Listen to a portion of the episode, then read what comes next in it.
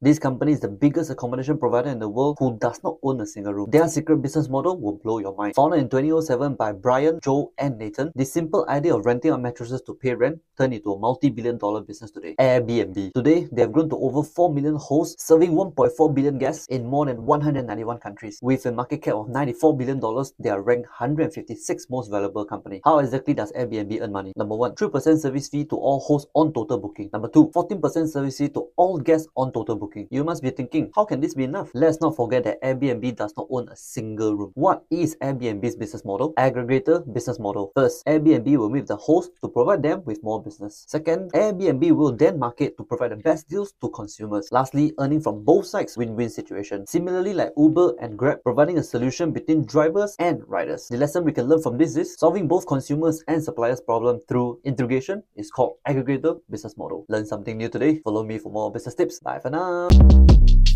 Shortcast Club